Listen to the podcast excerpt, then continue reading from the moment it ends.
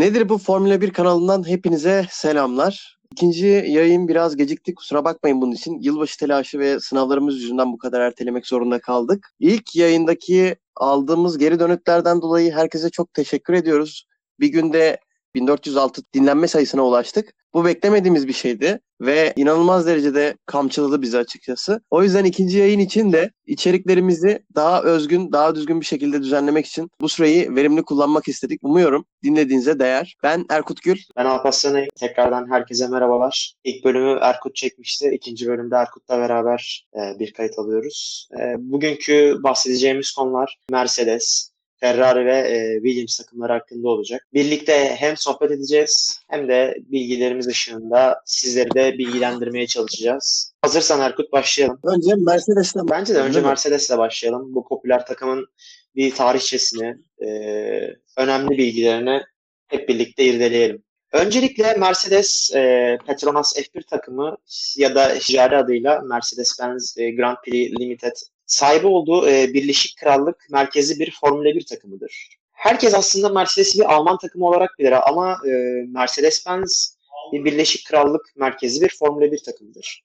E, şasisini e, Northamptonshire Brackle'de üretirler. E, güç ünitesini ise Brixford Northamptonshire'da üretirler. Aslında şey olarak aynı yerdir ama farklı, fabrikalarda üretiliyor. E, tek bir fabrikada üretilmiyor Mercedes aracı.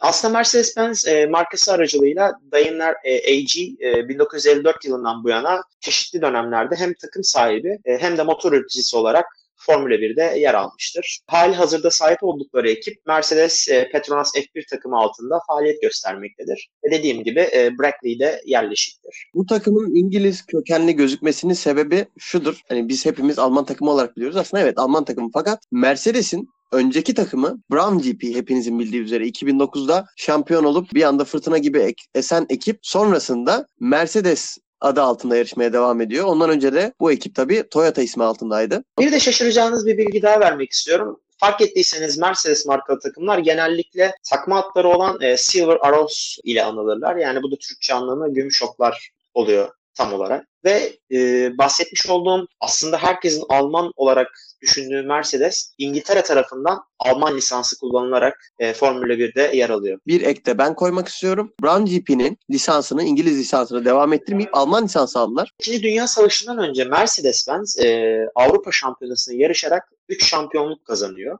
E, marka 1950'de Formula 1'de ilk kez sahneye çıkıyor. 1954 Fransa Grand Prix'sinde e, ilk yarışlarını kazanıyorlar ve sürücüsü de e, Juan Manuel Fangio. 1954 e, sürücüler şampiyonasını kazanmak için aslında efsane Fangio ile 1954'te sınırlı kalmayıp 1955'te de başarıyı tekrarlıyorlar ve 1955'te meydana gelen Le Mans felaketi aslında Mercedes'in motor yarışlarından çekilmesine neden oluyor. Mercedes'in şöyle enteresan bir istatistiği var. Mercedes Formula 1'de dev olarak gösterilen pilotların hepsiyle şampiyonluk yaşamış bir takım. Herhalde tek takım bununla ilgili. Çünkü Fangio ile beraber şampiyonlukları var.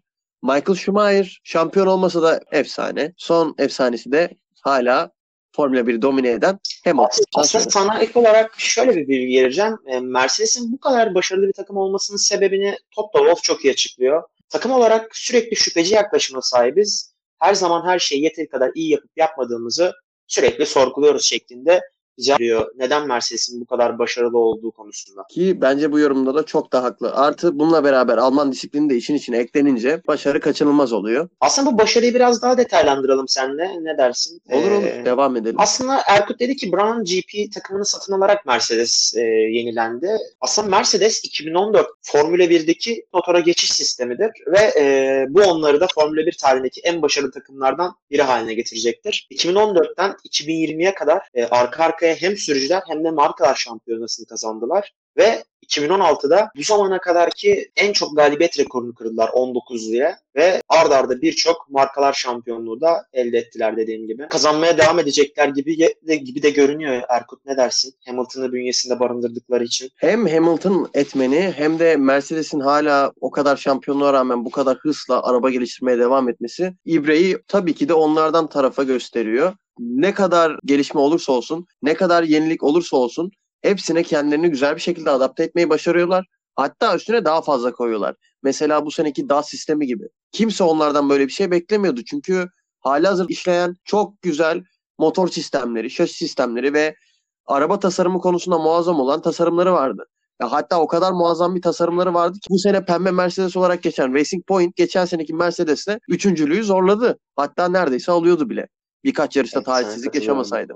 Aslında Mercedes ile e, Ferrari'nin biraz sonra bahsedeceğimiz Ferrari'nin bir ortak noktası var. Ross Brown. Ne dersin Erkut Ross Brown ismine? Ross Brown ismi için söylenecek çok fazla bir şey yok bence. Efsane Ross zaten. Brown aslında Ferrari'nin o başarılı yıllarında e, teknik patrondu ve e, 2013'te Mercedes'e katıldı ve bence Mercedes'in seyrini çok fazla değiştirdi diyebilirim. Ross Brown etmeniyle beraber o yıllarda Ross Brown'un tam anlamıyla oğlu gibi gördüğü Schumacher'da Mercedes'e gelince evet birkaç yıl şampiyonluk görmediler. Fakat Ross Brown ve Schumacher gibi isimlerin sizde yarışmasının her zaman bir avantajı vardır. O avantaj da şimdi olmasa bile sonraki yıllarda etkisini gösterir.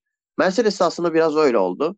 Çünkü Vettel Red Bull'la beraber o sırada Formula 1'i delip geçiyorken Mercedes de gelişmeye odaklandı. Schumacher'ın tecrübelerinden, Brown'ın teknik bilgisinden yararlanarak iyi bir araba ortaya koymaya çalıştılar.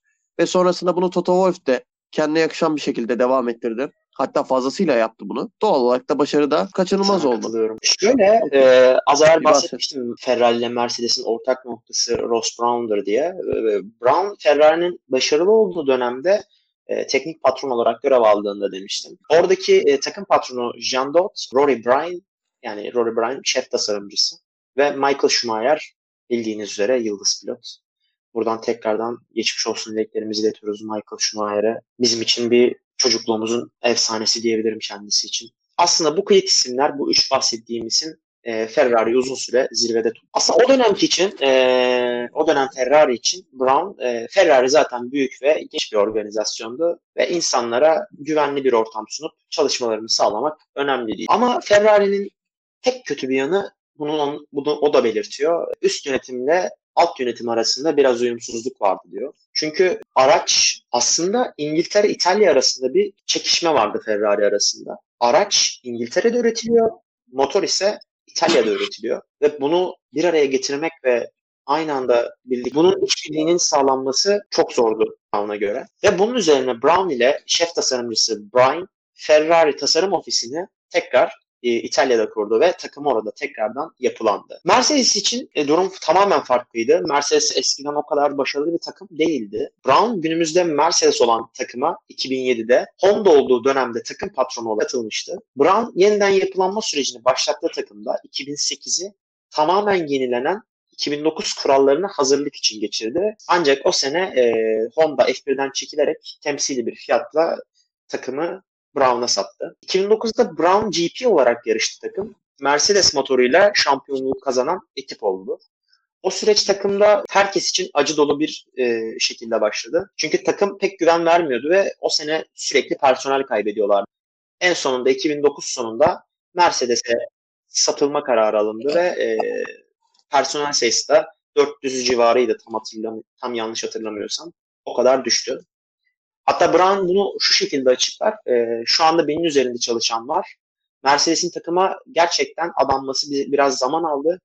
E, bu benim hatam ya da sorumluluğumdu diyebilirim. Mercedes'in yapılması gereken şeylere tam manasıyla adanması 2000 son 2012 sonuna kadar gitti gibi bir açıklaması vardı tam yanlış hatırlamıyorsam. E, ilginç olan şeylerden birisi de e, Ferrari ile şampiyonluk kazanamayacağımıza inanıp takımdan ayrılan isimler olmuştu demişti Brown. Bunun aynısı Honda döneminde de olduğunu belirtti ve Brown Mercedes'te ise e, şu anda takımda yer alan önemli isimlerin çoğunun kendisi döneminde takımda kaldığını ve takımda bir e, güven problemi asla olmadığını medyaya anlatmıştı. Bu isimler arasında e, şef tasarımcısı John Owen, pist mühendisliği başkanı Andrew e, Shovlin, sportif direktör Ron Meadows, şef mühendis Simon Cole, strateji bölümü başkanı James Walls ve hepinizin bildiği günümüzün starı Lewis Hamilton'ın yarış mühendisi, yarış mühendisi Pete Bunnington yer alıyor. Brown'un ayrılmasından sonra Mercedes gerçekten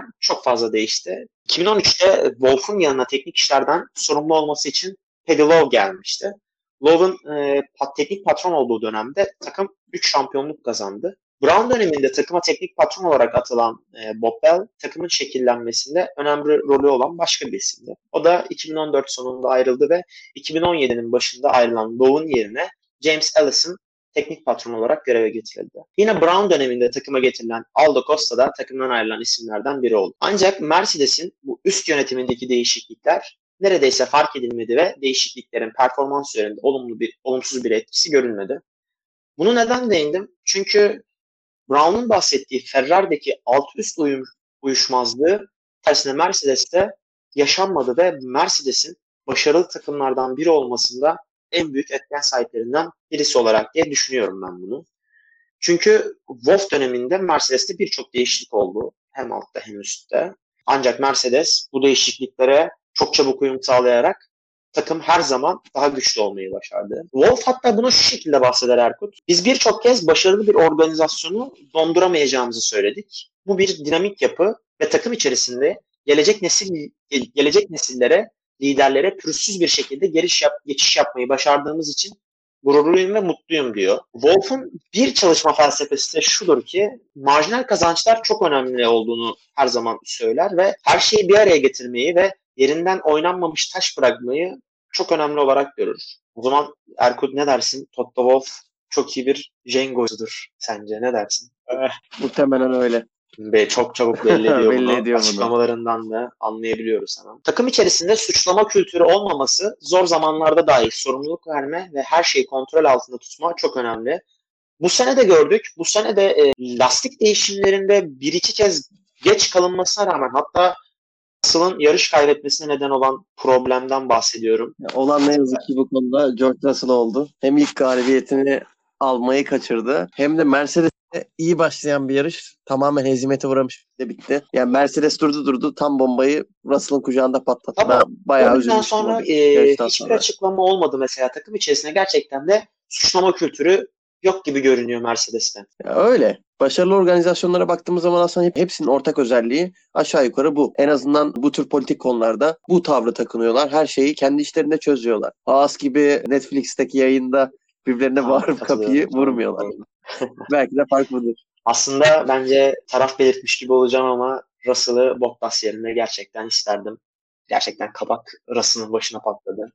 Ben de isterdim. Yani çünkü ben açıkçası Bottas'ın yeteneklerini sorgulayan ve oradaki yerini hak etmediğini düşünen bir insanım. Buna hepiniz katılmayabilirsiniz. Çünkü Bottas'ın Williams'ta çok güzel yarışları oldu. Çok güzel zamanlar oldu. Fakat o geçmiş geçmişte kaldı. Sizin de bildiğiniz üzere Formula 1'de her zaman performanslar önceki yarışa göre değerlendirilir. Ve Bottas'ta baktığımız zaman son bir yılda hatta Mercedes'e geldiğinden beri bence Hamilton'a kafa tutacak düzeyde bir harekette bulunamadı. Herkesin gözü ister istemez Rosberg gibi birini arıyor. Fakat ne kadar. Rosberg gibi biri olamasa da daha iyisi ya da kendi özgü bir performans sergileyebilirdi. Onun yerine herkesin ifadesiyle Bottas tam anlamıyla memur bir sürücü olma yolunda emin adımlarla ilerliyor. Galiba Barrichello gibi. Bottas e, bir zamana kadar 2017 yılına kadar hiç galibiyet almadan en çok puan top, en çok puan toplayan sürücülerden birisiydi diye hatırlıyorum. 440 Doğru. civarı bir puan almıştı galiba o zaman. Peki Erkut sana çok kilit bir soru soracağım.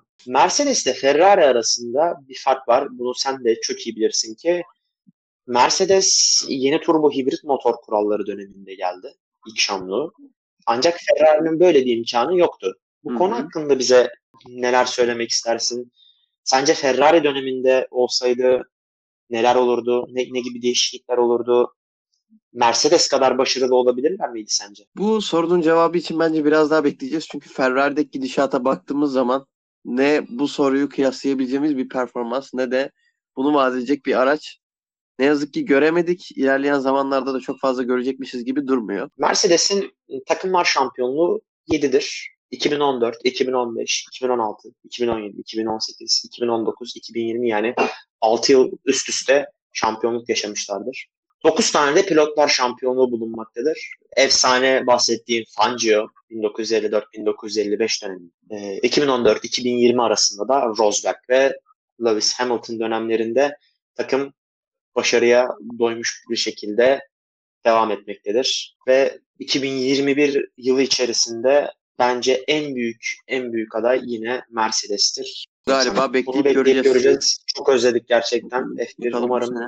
hızlı geçer. bu aradaki zaman izlemeye tekrar devam ederiz diye düşünüyorum. Umarım. Ve gelelim Formula 1'in en fazla şampiyon olmuş hem pilotlarda hem de takımlar Evet, bazında benim gönülden bağlı olduğum takımına. takım. Ferrari. İkimiz de tifosiyiz ve Ferrari'yi seviyoruz. Fakat son yıllardaki gidişattan biz de en az sizin kadar memnun değiliz. Ferrari'nin daha önce ne yaptığına ve tarihine yakından bakalım. Ferrari Formula 1'deki en özel takımlardan biridir. Çünkü Formula 1'i uzaktan ya da yakından duymuş insanlar genelde kafalarında bir Formula 1 aracı hayal ettiklerinde o kırmızı Ferrari aracını hayal ederler.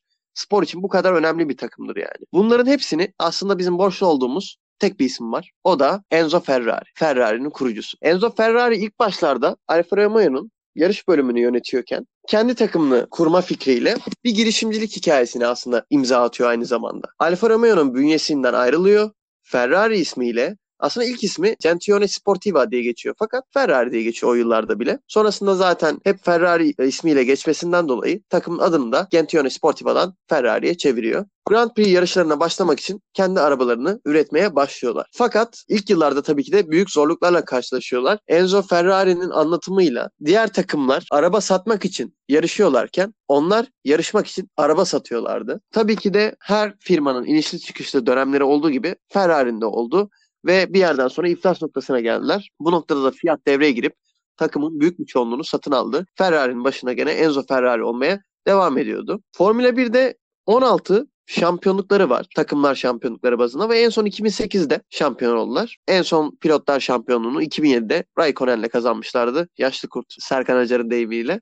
Hala yarışmaya devam ediyor ve o zamandan beri de tam anlamıyla başarıyı aç. Her yolu denediler. Takımı ayağa dikmek için çok fazla çaba sarf ettiler. Kimi zaman başarılı oldular, kimi zaman olamadılar ama çoğunlukla olamadılar. Bunun için birçok kişi birbirini suçladı. Takım içinde bir sürü olaylar döndü medyanın eleştirdiği bazı kısımlar oldu takımdaki İtalyan takımcısı gibi. Tabii ki de o veya bu nedenle ne olursa olsun ortada olan tek şey Ferrari'deki başarısızlık ve grafiğin bir türlü doğru yola girmemesiydi. 2007'deki şampiyonluktan sonra şanslarını birçok şampiyonla tekrardan denemeye çalıştılar. Alonso'yu takıma getirdiler. Ferrari'nin rekorunu alt üst etmesinden sonra 2005'te. Fakat Alonso'yla da bir türlü istenilen şartlar uyuşmadı. Alonso formdayken Ferrari iyi araçlar üretmedi. Bu da tabii ki de sinirlerin daha da gerilmesine sebep oldu. Sonrasında başka bir şampiyon olan Sebastian Vettel'le şanslarını denemeye çalıştılar. Orada da gerçekten çok hazin dolu dönemler geçti. Vettel'in en güzel yıllarında Ferrari'ye gelip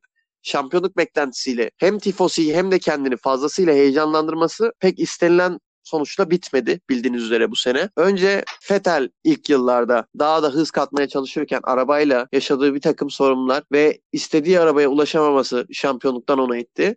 Tam 2017-2018'de şampiyonluğa uygun, Vettel'e uygun araçlar olduğu zaman da talihsiz olaylar bu şampiyonluğun önünde büyük bir engel kaynağı oldu. Ve o Vettel'in, Ferrari'nin umutla beklediği şampiyonluk bir türlü gelmedi. Bu sene de Aston Martin takımına geçip bu şampiyonluk umudunu tekrardan kazanmak istiyor Vettel. Fakat Ferrari için işler ne olacak? Gerçekten büyük bir soru işareti. Çünkü 2019'da düzlüklerde gayet hızlı ve atik bir arabaları varken FIA'nın müdahalesiyle birdenbire yavaşlayan bir Ferrari görmüş ve bu gidişat en dip noktasına ulaştı belki de. Yani gelecek yıl gerçekten daha beter yapabilirler mi? Motor işini bilmiyorum. Fakat bence en dipleri gördü. Tamamen eşekten farksız bir Ferrari arabası vardı. Bunu toparlamak için adımlar atacağını söylüyorlar. Fakat Binotto bu konuda açıkçası hem taraftarların gözünde hem de benim gözümde fazla umut vaat etmiyor. Yakın dönem Ferrari'sine baktıktan sonra bir de Ferrari'nin şampiyon olan eski isimlerini de biraz göz atalım. Tam ben de, tam ben de 2000'li yılların başında bildiğiniz üzere Formula 1'de Ferrari ile şampiyon olan pilotları bize anlatır mısın diyecektim. Tam konuya girdin.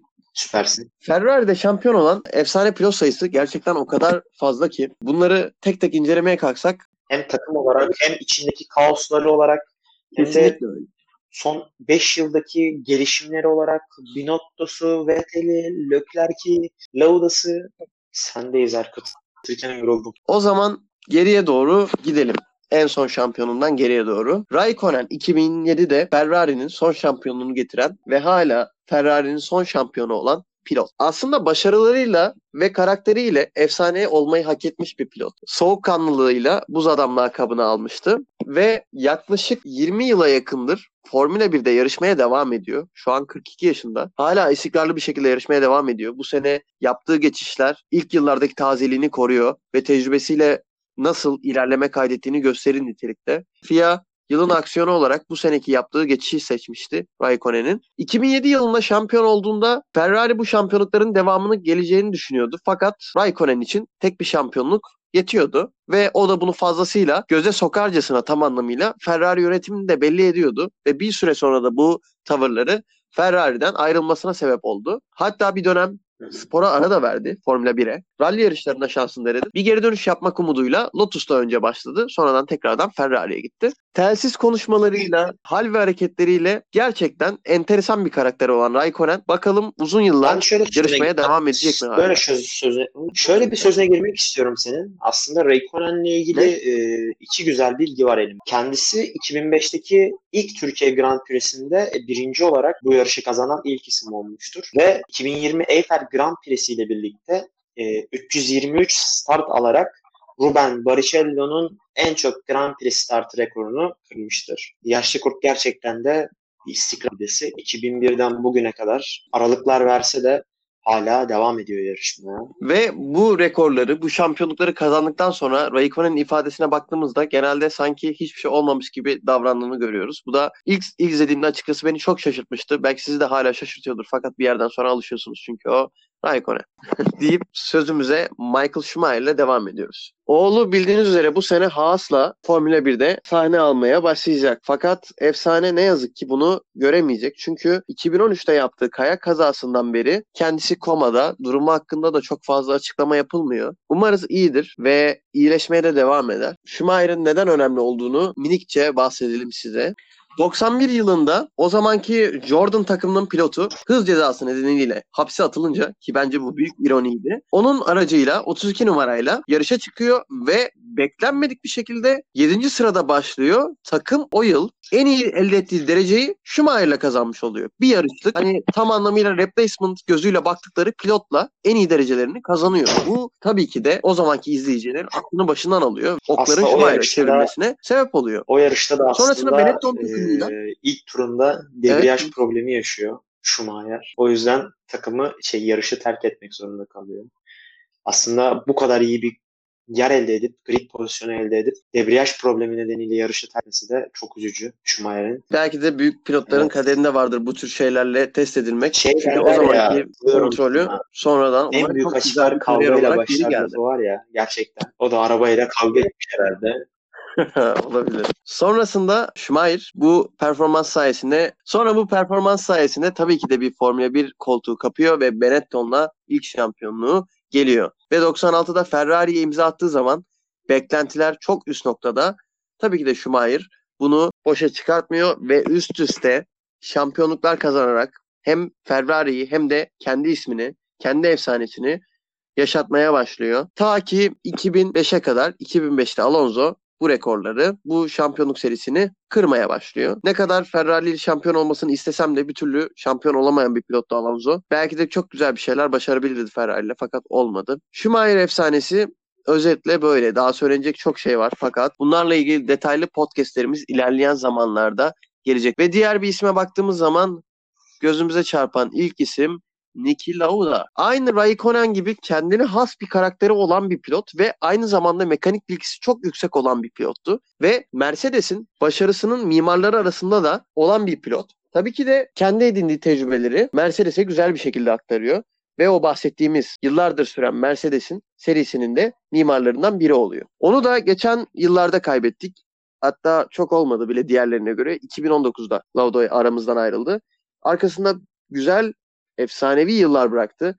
Özellikle James Hunt'la olan ilişkisi, onunla olan pist üzerindeki kapışması hala tartışılmaya devam ediyor. Kelimenin tam anlamıyla filmlere konu olacak bir şeydi ve filmlere de konu oldu zaten. Ferrari ile güzel iki şampiyonluk elde ettikten sonra çeşitli takımlarda yarışmaya devam ediyor. Onu en çarpıcı kılan özelliği yani yüzündeki yaraları da Ferrari ile yarışırken oluyor. Almanya'daki büyük kazasının ardından. Ki belki de Lauda'nın efsanevi olmasının sebeplerinden biri de budur. Çünkü o kazadan çok çok kısa bir süre sonra tekrardan yarışmaya devam ediyor. Aslında şöyle güzel bir anekdot paylaşabilirim dinleyicilerimizle. Dinleyicilerimiz e, Netflix'te de bulabilir bu filmi.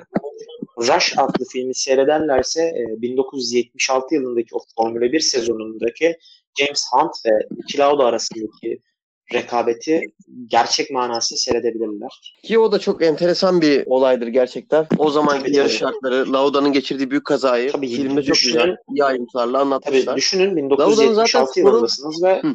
e, ölümcül bir kaza yapıyorsunuz ve buna rağmen 6 hafta sonra iyileşerek pistlere dönmeye başarıyorsunuz. Bu neredeyse inanılmaz bir şey değil 6 haftada iyileşmeyi. E, filmi seyrederseniz ve olayı bir incelerseniz gerçek manada 6 haftada hiçbir insanın e, yataktan bile kalkabilmesi mümkün değil.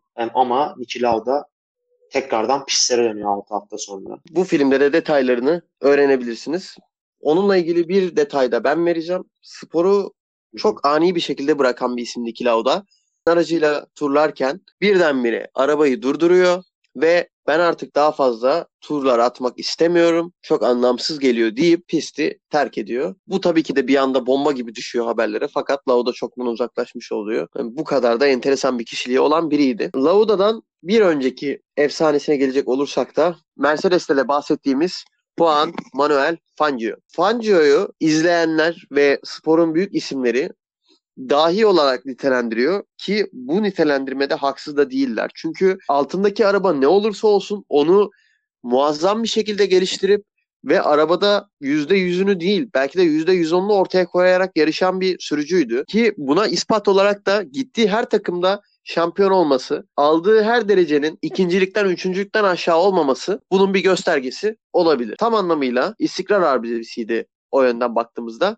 Altındaki arabayı da kendini de çok iyi taşımayı başaran bir sürücüydü. Günümüzde bile hala tartışmalara konu olan bir sürüşü vardı. Çünkü izleyen yeni seyirciler Schumacher mı yoksa Hamilton mı diye tartışırken eski topraklar Fangio'nun da olduğunu hatırlatırlar. Tabii ki de bilmeyen insanlar Fangio'yu çok rahatlıkla geri plana atabiliyorlar. Fakat siz de eğer nasıl biri, nasıl bir sürüş tekniği olduğunu merak ediyorsanız Netflix'te çok güzel bir Fangio belgeseli var. İzlemenizi tavsiye ederim. Bana bayağı şey öğreten bir belgeseldi. O zaman yavaş yavaş e, Fangio'dan sonra Williams'e geçiş yapalım mı? Ne dersin? Evet. Williams'tan bahsedelim. Williams Williams gerçekten de- değişik bir takımdı ya. Gerçekten de Williams Sen başla istersen. Formula 1 Evet. tarihindeki en garip takımlardan birisi olabilir. E şöyle başlamak gerekirse Williams e, aslında Formula 1 tarihinin belki bu bilgi beklenmedik gelecek size ama e, çok başarılı ekiplerinden biridir. Williams'ın sanılanın aksine 9 tane markalar şampiyonluğu vardır. Ferrari ve McLaren'le birlikte 100 yarış kazanma başarısını gösteren 3 ekipten birisidir. Williams adına 2020 yılında yani geçtiğimiz e, sezon George Russell ve Nicolas Latifi yarışmaktadır. Williams e, şöyle bir garip e, şey var. Aslında 2020 yılında baktığınızda Nicolas Latifi o kadar da e, ümit veren, çok da ümit veren bir pilot değil. Ancak 2017 yılında Lance Stroll ve Felipe Massa takımın ana pilotları olarak görev yapmıştır. 2017 yılında Felipe Massa'nın emekliye ayrılması sebebiyle 2018 sezonunda Sergey Sirotkin Williams takımında e, ana pilotlardan biri olmuştur. E, Williams takımının şu anki e, e, teknik patronu Mike O'Driscoll'dur. E, Williams grupa ait Williams Racing. Williams Racing'in aslında 6 yıllarını bir gidiş yapacaksak takım Honda'nın e, McLaren'i tercih etmesiyle büyük bir güç kaybına uğruyor. 1989'da Renault ile anlaşma takım önündeki 10 yıl için çok gelecek vadeden çok gelecek vadeden olmaz. 1989 yılında Renault ile anlaşma yapan takım önümüzdeki 10 yıl boyunca gelecek olan parlak zaferleri bizlere müjdeliyordu aslında. Ee, ilk şampiyonluklarını 1992'de Nigel Mansell ile sonraki hemen bir yıl sonra profesör olarak adlandırılan F1'in ünlü pilotlarından Alain Prost'un geri döndüğü ve son sezonu olan 93'te kazanıyorlar. 1994'te ise dönemin en iyi pilotu Ayrton Senna ile sözleşme imzalıyorlar. Sezonun 3. yarışı olan e, Imola Grand Prix'sinde herkesin uğursuz hafta olarak nitelendirdiği Schumacher'in önünde yarışı lider götürürken Ayrton Senna Tamburello virajında direksiyon milinin kırılması sonucu saatte 250 kilometre e, hızla duvara çarparak öldü ve bizlere Williams'tan buruk tatlar bırakan isim olarak Senna'yı gösterebilirim. Tekrardan o sesindeki acı tadı alabiliyorsunuz, üzüntülü tadı alabiliyorsunuz. Devam edecek olursam Williams 1996'da Damon Hill 1997'de de e, Villeneuve ile kazandığı şampiyonlukların ardından e, Renault'un da F1'den çekilmesiyle bir daha toparlanamadı ve tamamıyla orta sıra, alt sıra takımları olarak günümüze kadar geldiler. Aslında bu kadar iyi bir takımın, bu kadar ünlü pilotlarla çalışan bir takımın böyle orta sınıf, alt kademe takım olarak devam etmesi günümüzde acı verici bir şey değil mi Erkut senin için de? Öyle ve gidişata baktığımız zaman da Williams kendini pek düzeltecekmiş gibi durmuyor. Ve takımın yaşadığı bu sorunlar ya sadece finansal boyutta olmaktan ziyade daha da ciddi problemlere yol açtı. Bu problemler sonucunda takımın kuruluşundan beri takımda olan Williams ailesi, takıma ismini veren Williams ailesi Formula 1'den çekilmek zorunda evet. kaldı. Takımı bu sene sattılar. Bildiğiniz üzere takımın başında Claire Williams vardı. Babasından kalan mirası devam ettirmek istiyordu. Başarılı işler imza atmak istese de bir türlü şartlar izin vermiyordu. Çalkantılı dönemler geçirmişlerdi. Finansal açıdan bir türlü stabiliteyi yakalayamayıp araç konusunda da yaptıkları her şey neredeyse hüsrana dönüşünce ne yazık ki Williams da aşağı doğru gitmeye devam etti. Bizim Williams'lar da terk etmek zorunda kaldı. Aynen, bu sene yeni bir şirkete satıldılar. Doğrultun Capital olması lazımdı. Yanlış hatırlamıyorsam. Oraya satıldı. Yani şöyle aslında Williams evet. takımından bahsedeceksek düşünün e, 2012 İspanya Grand Prix'sinden beri bir yarış kazanamıyorlar. 1997'den bu yana ise herhangi bir markalar şampiyonluğu bulunmamakta takımın. Aslında Williams takımı hakkında şöyle bir şey söyleyebiliriz. Ne akarı var ne kokarı var. Sadece yarışmak için yarışıyorlar pilotlar. Pilotlar kendilerini bir üst kademeye taşımak için e, Williams kullanıyorlar. Bir basamak olarak kullanıyorlar aslında. Ve bunun en basit örneğinde podcast'in Mercedes kısmında bahsettiğim George Russell olarak nitelendirebilirim. George Russell'ın hayalinde Mercedes yaptığını herhalde Sağır Sultan biliyor. Yani Formula 1'i takip eden dinleyicilerimiz de olabilir. Ama George Russell'ın hayallerindeki takım Mercedes. Ve bu kadar köklü bir şirketin tam anlamıyla hani Mercedes'in alt takımı gibi muamele görmesi de gerçekten üzücü ve sporun ne kadar para odaklı evet, olduğuyla evet, ilgili de en somut örnek evet. olabilir. Yani para parayla parayla birlikte en iyi arabayı üreten, Fakat, e, en iyi yatırımı yapan takım aslında Formula 1 şampiyonluğu içinde en büyük adaylardan biri oluyor. Aslında bu bunu şöyle de nitelendirebilirim. Bir pilotun e, yarışı Hı, aynen aynen evet, öyle. Yani düşünün ki bir pilotun yetenekleri e, yarışı kazanmanızı %30 etkiliyorsa e, arabanızın iyiliği sizi bir anda %70 etkileyebilir mi? Mesela en, en büyük örnek bana kalırsa Valtteri Bottas. Bottas'ın ikinci, üçüncü, hep yani ilk beşte olmasının bile bir başarı gibi geliyor. Mercedes aracı sayesinde olduğunu ben düşünüyorum. O kadar iyi bir pilot olduğunu düşünmüyorum. Bottas yerinde oturmayı hak eden çok pilot olduğunu da düşünüyorum Formula 1'in ki Formula 1'in şu anki güncel kadrosu içerisinde. Öyle zaten ki Mercedes arabasından hani bahsetmeye bile gerek yok. Herhalde o arabaya konu mankenine otursan, mağaza mankenine otursan en kötü dördüncülük alır. Evet çok net alır yani. Ki gridde de o arabaya oturduğu zaman şu anki olduğu sıralamadan, şu anki olduğu performanstan çok çok uzakta gözüken pilotların bile nasıl parladığını hep beraber görebiliriz bence. Hatta Grosjean'ın bile parladığı Aynen, görülür. Hala gridde olsaydı. Aslında Williams takımı ile ilgili e, güzel bir belgesel var. E, Williams belgeselini seyredebilirler. E, buna Sokrates derginin de e, 2020 Ekim olması gerekiyor. Sokrates dergide Ekim, Ekim 2020 sayısında e, takım ile ilgili bir yazı bulunuyor. Onu da isteyen arkadaşlarımız okuyabilirler. E, düşünün ki bir takım düşünün. Formula 1'in en iyi, en başarılı üç takımından birisiniz ancak e, Haas ve Alfa'dan daha kötü araçlara sahipsiniz. Daha kötü şey pardon Mercedes motoru kullanıp Haas ve Alfa Romeo takımlarından daha kötü bir araca sahipsiniz. Bunu başarabilmek de gerçekten çok büyük bir başarı ironi olarak söylüyorum bunu. Hani gerçekten çok büyük bir başarı bunu başarabilmek.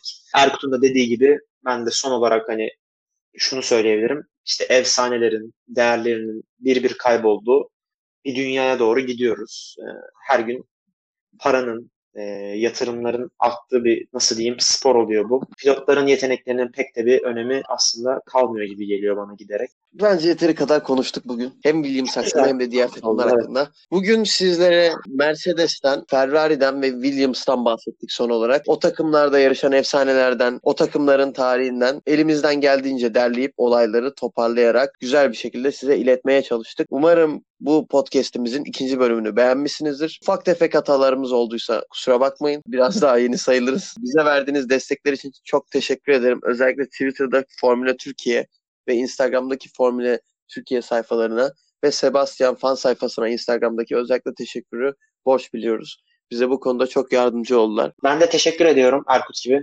E, eklemek istediğim şeyler bizim bu güzel sohbetimize eşlik ettiğiniz, bizleri dinlediğiniz için sağ olun, var olun. Gerçekten e, biz de bekliyorduk bu podcast'i çekmeyi. Biraz uzun zaman oldu, farkındayız. Ama bundan sonra düzenli olarak podcastlerimizi yayınlamaya ve sizleri e, ayakta bırakmamaya devam edeceğiz. E, hepinize dinlediğiniz için tekrardan teşekkür ediyor. İyi haftalar diliyorum. Üçüncü bölümde görüşmek üzere. Hoşçakalın. bölümde görüşmek üzere. Hoşçakalın.